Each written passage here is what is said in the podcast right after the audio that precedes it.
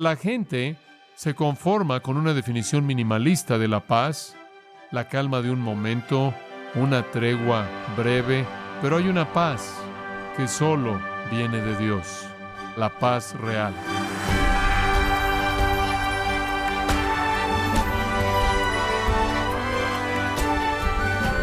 Está usted escuchando la edición de su programa Gracias a vosotros con el pastor John MacArthur. El científico más conocido, Albert Einstein, dijo, la paz no puede mantenerse por la fuerza, sino que solo puede lograrse mediante la comprensión. Fin de la cita. En realidad, estimado oyente, comprender y tener entendimiento es lo que produce paz pero la paz de Dios es la paz que todos debemos anhelar. Pero ¿cómo se obtiene la paz de Dios? Bueno, le invito a que nos acompañe a continuación cuando John MacArthur nos ayude a entender la verdadera paz de Dios en la serie titulada El Consolador está por venir, un estudio del Evangelio de Juan, capítulo 14. Llegamos ahora a la palabra de Dios y regresamos al capítulo 14 del Evangelio de Juan. Juan capítulo 14, quiero concentrarme en tan solo un versículo. Un versículo que es un versículo muy maravilloso y uno muy importante es Juan capítulo 14, versículo 27. Juan 14, 27. Hemos llegado hasta este versículo y no pude ir más allá de este versículo porque es tan rico. Juan 14, 27 dice, La paz os dejo, mi paz os doy. Yo no os la doy como el mundo la da. No se turbe vuestro corazón, ni tenga miedo. La paz aparece dos veces en ese versículo breve. Es una palabra popular, es casi una realidad imposible. Es una búsqueda constante. Le doy crédito a la gente por buscarla, pero parece como si el mundo ha sido incapaz de encontrarla, y eso de hecho es verdad. La turbación está en nosotros, cerca de nosotros, a nuestro alrededor y más allá de nosotros, dominando el mundo caído. Hay una ausencia de paz personal, paz familiar, paz local, paz nacional, paz internacional. Los Durant, al escribir su historia, dijeron que por sus cálculos, en los últimos 3.500 años, han habido menos de 300 años que podrían ser llamados pacíficos en el mundo. A nivel nacional, esta es una sociedad muy turbada. Hay tantas maneras de demostrar eso, pero eso en ciertas maneras sería redundante debido a que todos ustedes están conscientes de eso. Quizás algo que usted no sabe es que dos millones de estadounidenses están en la cárcel. Esa es la tasa de encarcelamiento más alta del planeta. Y debemos supuestamente tenerlo todo en este país. Ahora lo estamos enfrentando y parece que lo vemos con manifestaciones en la calle de manera rutinaria, homicidios tipo ejecución y la amenaza del terrorismo en nuestros vecindarios. Al mismo tiempo, la desintegración familiar está por todos lados. Los hijos nacen de manera ilegítima, sin un padre y una madre casados. El divorcio está por todos lados y donde el divorcio no se lleva a cabo, los matrimonios todavía están llenos de conflicto, hostilidad. Y en el fondo de esa lista está la paz personal. Este es un mundo muy turbado, inclusive al nivel de corazones humanos. Mucha plática acerca de la paz. Siempre hay gente que está tratando de encontrar paz, paz en las ciudades, paz en las comunidades, paz en la familia, paz en relaciones, paz en el mundo. Siempre ha habido gente que trata de inventar o de producir treguas de algún tipo entre partes que están en conflicto. La gente quiere eso, la gente quiere paz en sus vidas, quiere algo de tranquilidad en sus vidas adentro de ellos y en las relaciones más íntimas que tienen, en familias y en comunidades y sigue y sigue y sigue. Estar libres de los problemas, estar libres del estrés, estar libres de las amenazas, el temor, la ansiedad, la depresión, la desesperanza, el conflicto. Todo mundo busca eso. La gente habla acerca de tratar de encontrar paz y tranquilidad, o tratar de hacer la paz, o que la ley trate de mantener la paz, o los árbitros globales tratan de establecer la paz hasta que finalmente descansemos en paz. La gente busca su paz mediante la diversión, mediante las drogas, mediante la recreación, mediante el entretenimiento, mediante las compras. A nivel más amplio hay aquellos que nos dicen que la paz solo puede venir en las comunidades y las ciudades cuando hay cambio social, cuando hay cambio económico, cuando arreglamos las cosas externas. La gente ha estado diciendo eso desde el principio de la historia humana y no han podido encontrar la paz. Hay una razón para esto y es esta. Entre aquellos que no conocen a Dios, en el mundo impío, no hay paz. No hay paz. Leí hace algunos años atrás una evaluación de la historia que hizo la pregunta, ¿cuántos tratados de paz han sido firmados y han sido violados a lo largo de la historia humana? Respuesta, todos. Ahora la gente se conforma con una definición minimalista de la paz, la calma de un momento, la tranquilidad de un momento, una tregua breve. Los historiadores han definido la paz en el mundo como el momento de tranquilidad en la batalla cuando todo mundo se detiene a recargar. Pero hay una paz que solo viene de Dios. Y esa es la paz que se nos está presentando en el versículo que leí. Veamos una definición bíblica de esta paz. Solo la palabra de Dios, únicamente Dios, mediante su palabra, puede apuntar con autoridad a la paz real. Ahora, en el Antiguo Testamento hay una palabra conocida para la paz, es la palabra shalom, y es usada unas 250 veces, una palabra muy común entre el pueblo judío. De hecho, es el saludo más normal entre el pueblo judío y lo ha sido durante siglos, shalom. Comenzó a ser usada como un saludo ahí en el libro de jueces, allá atrás en primero de Samuel, ha sido parte de la cultura judía desde el principio. Y cuando le decían a alguien paz, ¿qué querían decir? ¿Acaso querían decir, por favor, deja de pelear con tu esposa o por favor deja de ser un problema en el vecindario de ser un problema en la sinagoga? ¿Qué quisieron decir? Shalom es una palabra que es muy grande y que abarca muchas cosas. Y en esencia significa esto, un deseo de totalidad o un deseo de contentamiento, un deseo de satisfacción o bendición o quizás bienestar funciona, un deseo de prosperidad a todo nivel. En otras palabras, es un deseo porque todo lo que es bueno fluya a su vida. Y eso es lo que el pueblo judío quiso decir y todavía quiere decir cuando dicen shalom. No quieren decir espero que dejes de pelear con tu esposa. Quieren decir deseo para ti todo lo que es bueno, todo lo que es bendito, todo lo que trae satisfacción, totalidad y contentamiento. La contraparte del Nuevo Testamento de esa palabra es la palabra Irene, de la cual obtenemos el nombre femenino Irene. Es lo mismo, Irene es una palabra que literalmente describe un estado tranquilo del alma, un alma que está descansando, un alma satisfecha. Esa es la perspectiva bíblica de la paz. Ahora, fuera de las escrituras, la humanidad se conforma con algo que es mucho menor a eso. La humanidad definirá la paz primordialmente en términos negativos. Estar sin problemas, estar libre de conflicto, sin tener estrés. Sería la ausencia de hostilidad, la ausencia de turbación, la ausencia de conflicto. La paz para el mundo simplemente es la ausencia de lo que los turba. Es estar libre de cosas que hacen que usted tenga temor, ansiedad, depresión.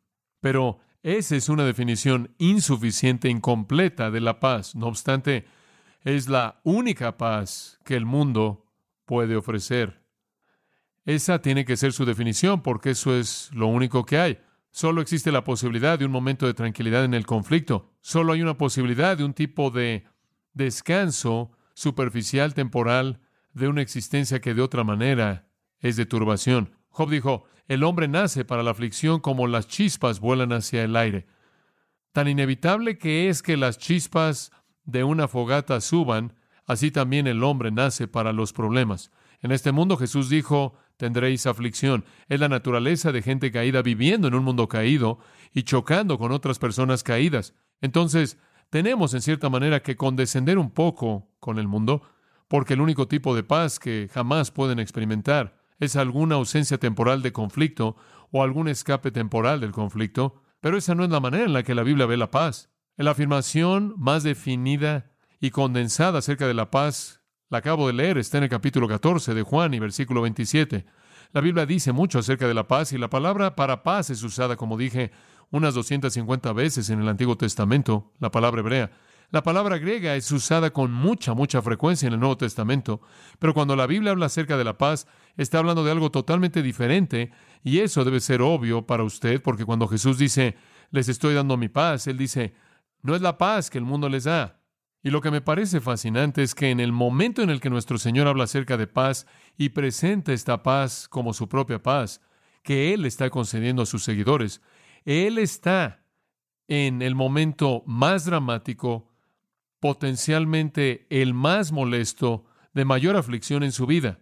Él se va del mundo en horas mediante el medio de la ejecución en una cruz. Y él conoce los detalles de eso. Él ha vivido los detalles en expectativa mediante su omnisciencia miles de veces. Él sabe lo que él enfrenta, él sabe que él no solo será crucificado, no solo es la realidad física de eso, sino que él será separado de su Padre, y será castigado por todos los pecados de toda la gente a lo largo de toda la historia que jamás creerá. Él sabe lo que está enfrentando. Él también sabe que sus discípulos están profundamente turbados. Ellos ciertamente habían tenido todo lo que podían esperar y más en su presencia durante tres años y Él ahora se va. Él les ha dicho eso a ellos repetidamente. Él lo volverá a decir en el versículo 28, me voy. Y Él sabe que esto los está turbando.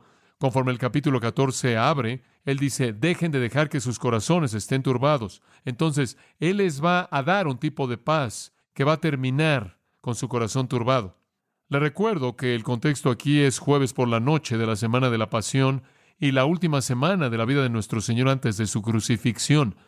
Esto es jueves por la noche.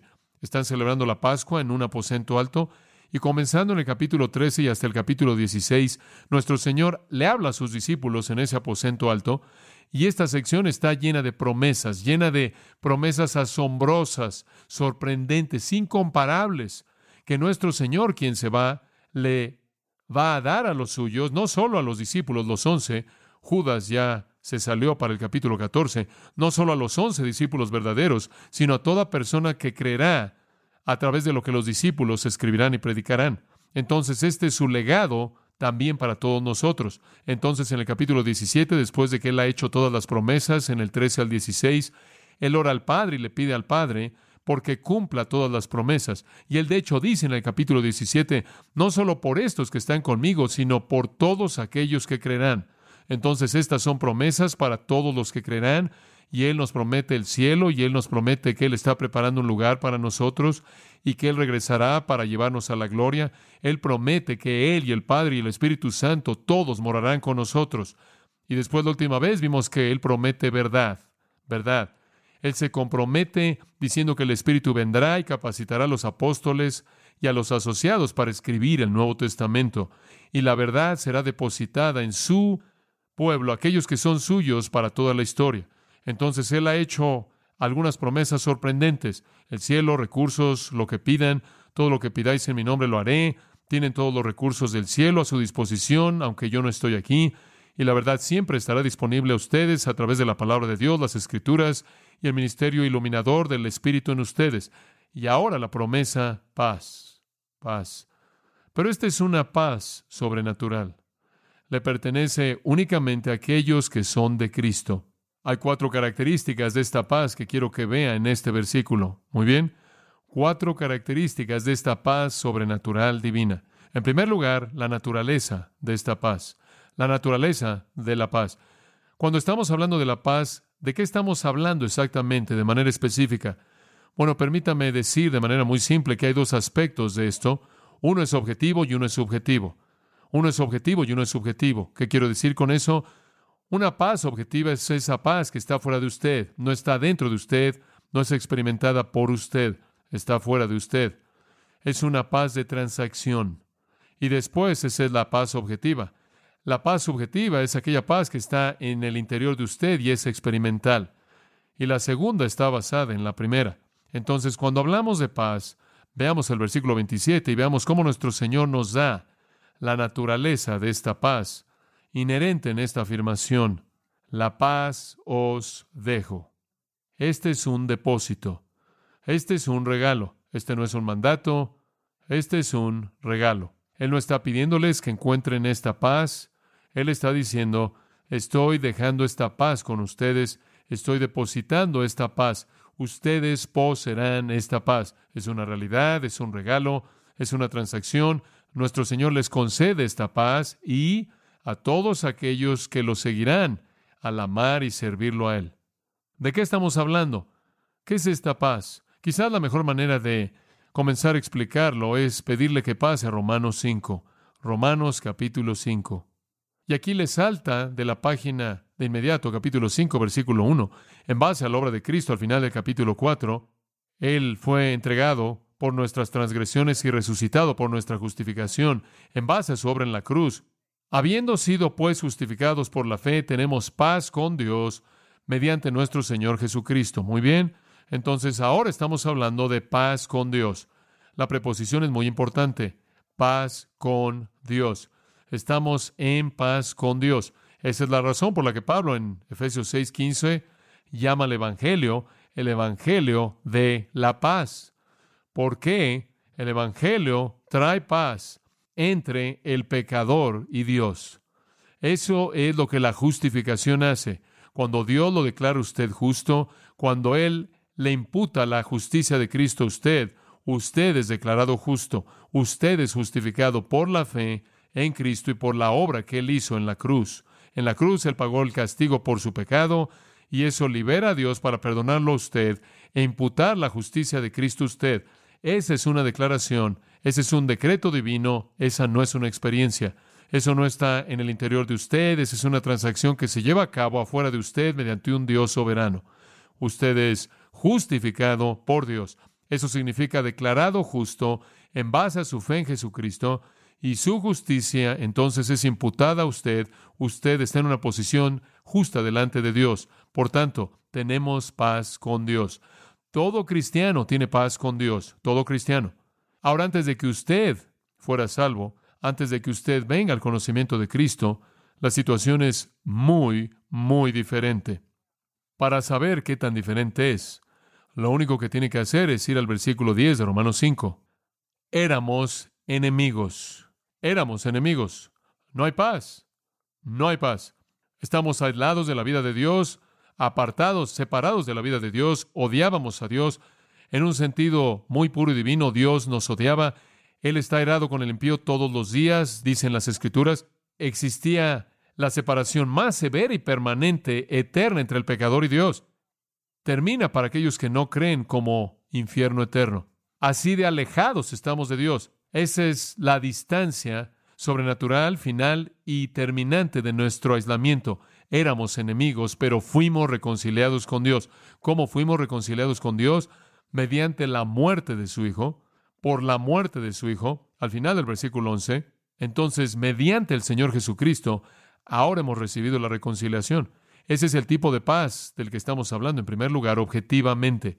Observe 2 Corintios capítulo 5, una porción muy importante de las Escrituras, 2 de Corintios 5, versículo 18, Dios quien nos reconcilió consigo mismo. Versículo 19, Dios estaba en Cristo reconciliando al mundo consigo mismo al no contarles sus transgresiones en contra de ellos. ¿Cómo es que Dios hizo esto? ¿Cómo es que Dios nos reconcilió? Por el versículo 21. Al que no conoció pecado Cristo, por nosotros le hizo pecado. Entonces Él colocó nuestros pecados en Cristo, castigó a Cristo y debido a que nuestros pecados fueron pagados en su totalidad, lo único que tenemos que hacer es creer y somos reconciliados con Dios. Ese es el tipo de paz del que estamos hablando. Quiero mostrarle un texto más que es importante. Está en el primer capítulo de Colosenses, Colosenses 1, 19. Porque fue el beneplácito del Padre que toda la plenitud de la deidad morara en Él, en Cristo, y mediante Él, a través de Cristo, reconciliar todas las cosas consigo mismo. ¿Cómo hizo él eso? Haciendo la paz mediante la sangre de su cruz. Él hizo la paz mediante la sangre de su cruz. Otra manera de decir eso está en el versículo 22. Él ahora os ha reconciliado en su cuerpo de carne mediante la muerte, para presentaros delante de Él santos, irreprensibles y sin mancha. Esa reconciliación es la paz con Dios de la que Romanos 5.1 está hablando. Desde la rebelión de Adán y Eva, la raza humana entera ha nacido alejada de Dios. La raza humana entera ha nacido siendo enemiga de Dios. La raza humana entera ha nacido como hijos de ira bajo juicio divino. Somos enemigos de Dios por nacimiento, nacemos de esa manera, y somos enemigos de Dios por decisión. Somos enemigos de Dios por herencia y somos enemigos de Dios por acción. La humanidad y Dios están en guerra. Todos nosotros llegamos al mundo en guerra con Dios. Somos parte del mundo y Santiago 4:4 dice, la amistad con el mundo es enemistad con Dios. Pero el Evangelio de paz es el mensaje de que los enemigos pueden ser reconciliados. Esa paz fue llevada a cabo mediante la sangre de la cruz. Eso es justificación. Todo el pecado es perdonado, la rebelión se ha acabado, los enemigos se han convertido en amigos, los enemigos inclusive se han convertido en hijos de Dios. Se nos da la bienvenida a la familia de Dios y a la presencia de Dios para siempre. Jesús hizo la paz al tomar nuestro castigo en su totalidad. Y somos reconciliados y ahora tenemos paz con Dios para siempre. Tenemos paz con Dios para siempre. Dicho de otra manera, Dios está de nuestro lado para siempre. Él nunca nos dejará ni nos desamparará para siempre. Estaremos en la presencia del Padre, el Hijo y el Espíritu Santo para siempre. Poseeremos la vida misma de Dios para siempre, para siempre. Esa es una realidad externa, eterna, que nunca cambia. Esa es la paz objetiva con Dios.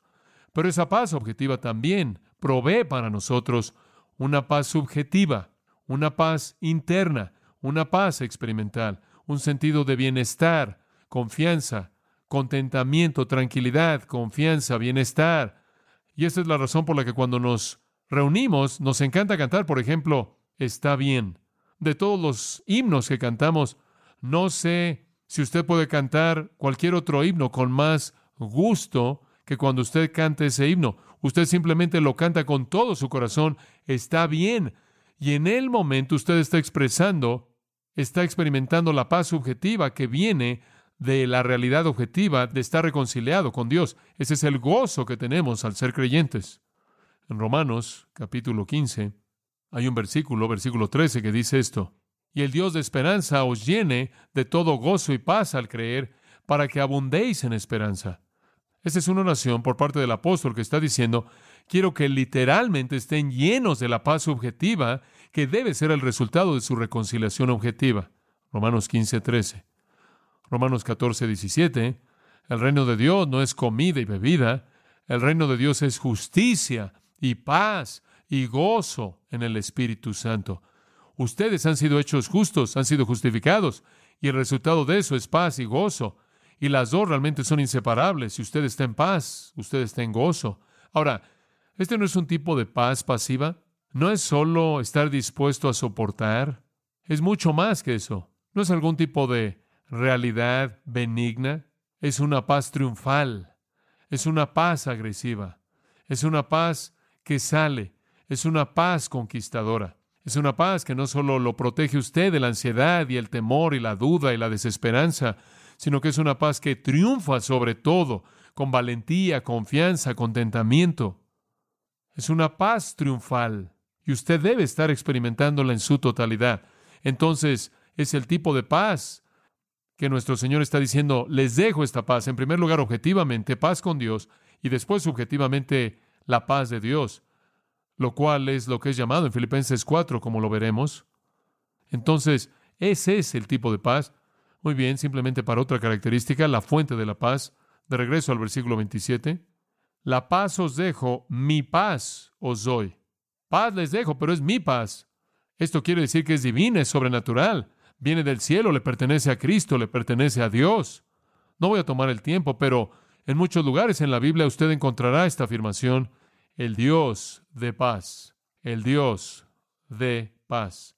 Usted lo encontrará en Romanos 15, lo encontrará en Romanos 16, lo encontrará en Filipenses 4, 1 Tesalonicenses 5, Hebreos 13, 2 Corintios 13, 1 Corintios 14, etcétera, etcétera. Segunda de Tesalonicenses, capítulo 3, versículo 16, se lo voy a señalar. Y el Señor de paz mismo conceda continuamente a vosotros en toda circunstancia paz. El Señor esté con todos vosotros. Es oración de nuevo, que disfruten la paz que viene del Señor de paz. Veamos el versículo 27. La paz que Él da es su paz, mi paz. Otra manera de ver eso sería ir al capítulo 16, versículo 14, en donde nuestro Señor dice, cuando envíe al Espíritu Santo, Él vendrá. Él tomará lo mío y os lo revelará. Él les va a dar lo que yo poseo. Y parte de eso es su paz. Entonces la paz que tenemos no es la paz del mundo, es del cielo. Pablo escribió 13 cartas, por lo menos. No estamos seguros si escribió Hebreos o no, pero él escribió 13 de las que estamos seguros. En 12 de esas cartas él dijo esto, gracia y que paz de Dios nuestro Padre y del Señor Jesucristo. Tenemos al Dios de paz, tenemos al Señor de paz. Y en Gálatas 5 tenemos el fruto del Espíritu, el cual es amor, gozo, paz.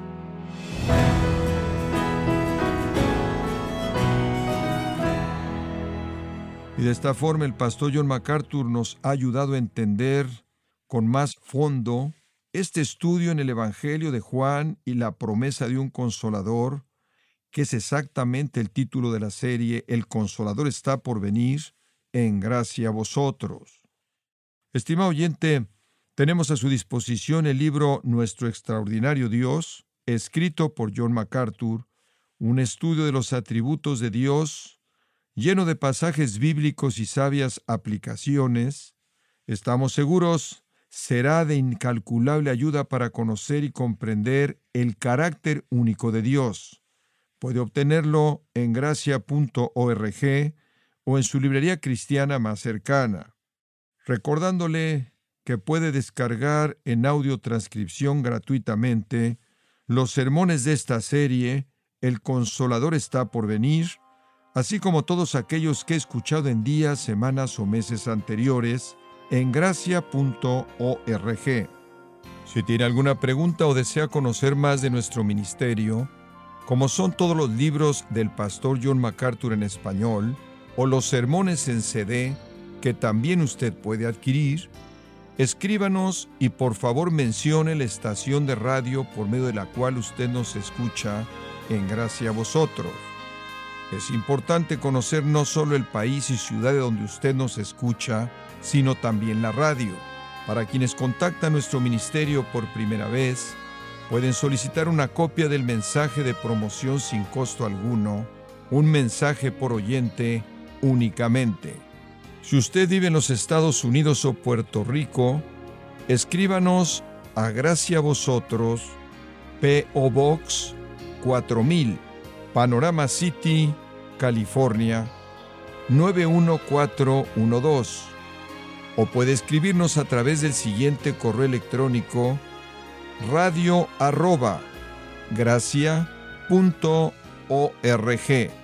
Esto ha sido todo y en nombre de John MacArthur y del personal de este organismo, queremos darle las gracias por su tiempo y sintonía, invitándole para que nos acompañe en la próxima edición y juntos desatar la verdad de Dios un versículo a la vez, aquí en Gracia a Vosotros.